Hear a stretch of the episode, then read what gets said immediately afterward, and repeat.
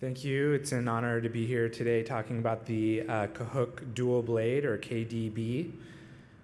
Um, the Kahook Dual Blade is an uh, innovative instrument uh, designed by an innovative surgeon sitting to my left.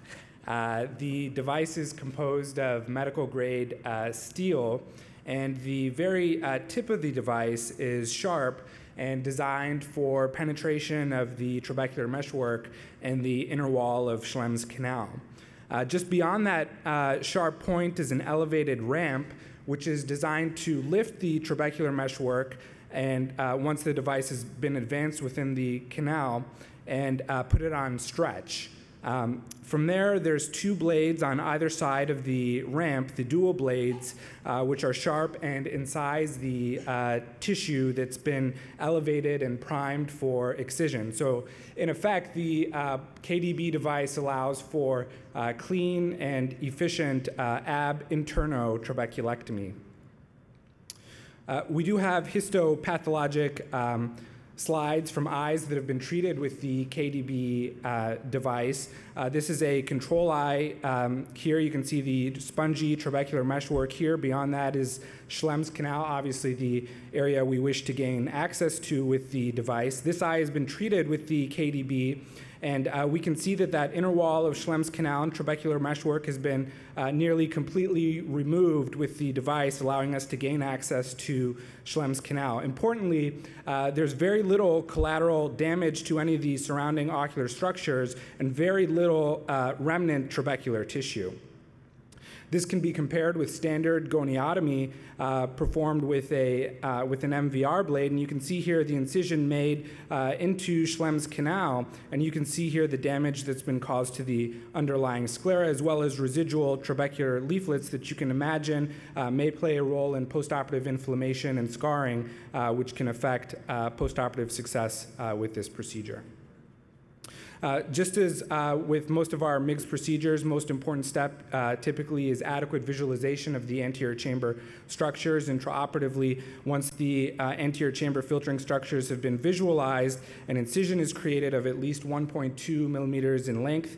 Uh, the KDB instrument is then advanced across the anterior chamber and towards the trabecular meshwork at a, an approximately a 15 degree angle or so. The sharp tip of the device then penetrates trabecular meshwork, and uh, from there, the heel is relaxed a little bit backwards and the device is advanced. As it's advanced, the trabecular meshwork then um, advances along this upward slanting ramp and is primed for uh, incision by the uh, dual blades. This is uh, surgical video, uh, courtesy of Dr. Leonard Seibold from the University of Colorado. You can see the device uh, coming along here. It's penetrated into uh, trabecular meshwork very smoothly and cleanly, uh, incises into uh, the inner wall of Schlemm's canal. You see that residual white cleft signifying that we've gained access into Schlemm's canal. Uh, preliminary data with this uh, device has been uh, investigated um, by 11 surgeons at nine uh, sites. Um, patients uh, in this uh, study have been or will be followed through one year. Most common type of glaucoma treated with this um, imp, with this device has been primary open angle glaucoma, pretty standard types of glaucoma that we treat with our current uh, instruments and devices in the MIGS armamentarium. Uh, this, of course, may be expanded uh, later on. Interestingly, uh, more than 40% of the patients treated with this device had a uh, glaucoma severity graded as uh, severe. the KDB procedure was performed with phacoemulsification in over 60% of cases, um, and a significant uh, portion also was uh, combined with ECP or um, performed as a standalone procedure. Vast majority of surgeons agreed or strongly agreed that uh, the procedure was relatively straightforward and advancement along the canal was relatively easy. And I can attest that uh, once the device has gained access into the canal, it really does uh, glide pretty smoothly uh, and is advanced relatively easily. Uh, admittedly, this is relatively short term uh, data, uh, but it is encouraging so far. Uh, mean intraocular pressure in, uh, in these patients started at uh, 18.3 millimeters mercury and was reduced to 14.5 and 12.1 millimeters mercury at months one and three, respectively, with a corresponding decrease in the number of required intraocular pressure lowering medicines.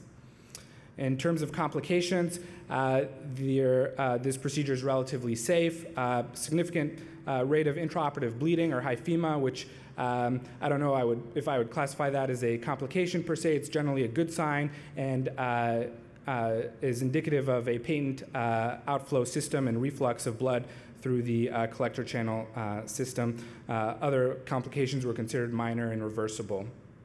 One month data shown here, um, mean uh, reduction from a mean baseline of 18.2 millimeters mercury to 14.5, uh, representing a significant difference of 3.6 millimeters mercury, uh, corresponding drop in medication usage, which was statistically significant as well. And uh, three month data shown here preoperatively, mean of 15.3 uh, down to uh, 11.9 at three months. Uh, significant differences uh, there as well. Uh, s- relatively small number of patients treated with the uh, procedure uh, standalone, so not combined with any uh, procedure. Um, and uh, results are encouraging so far, although uh, sample size is, uh, is relatively small. So the KDB is specifically engineered for the anatomy of the trabecular meshwork and canal of Schlemm, allows for enhanced removal of the juxtacanalicular trabecular meshwork uh, with minimal collateral damage, as we saw in those uh, histopathologic uh, slides. This is a cost-effective procedure with an existing reimbursement code. We can use the uh, existing reimbursement code for uh, goniotomy um, restores the eye's natural drainage pathway. And importantly, the uh, device, uh, the procedure may be performed with or without uh, cataract surgery. Thank you.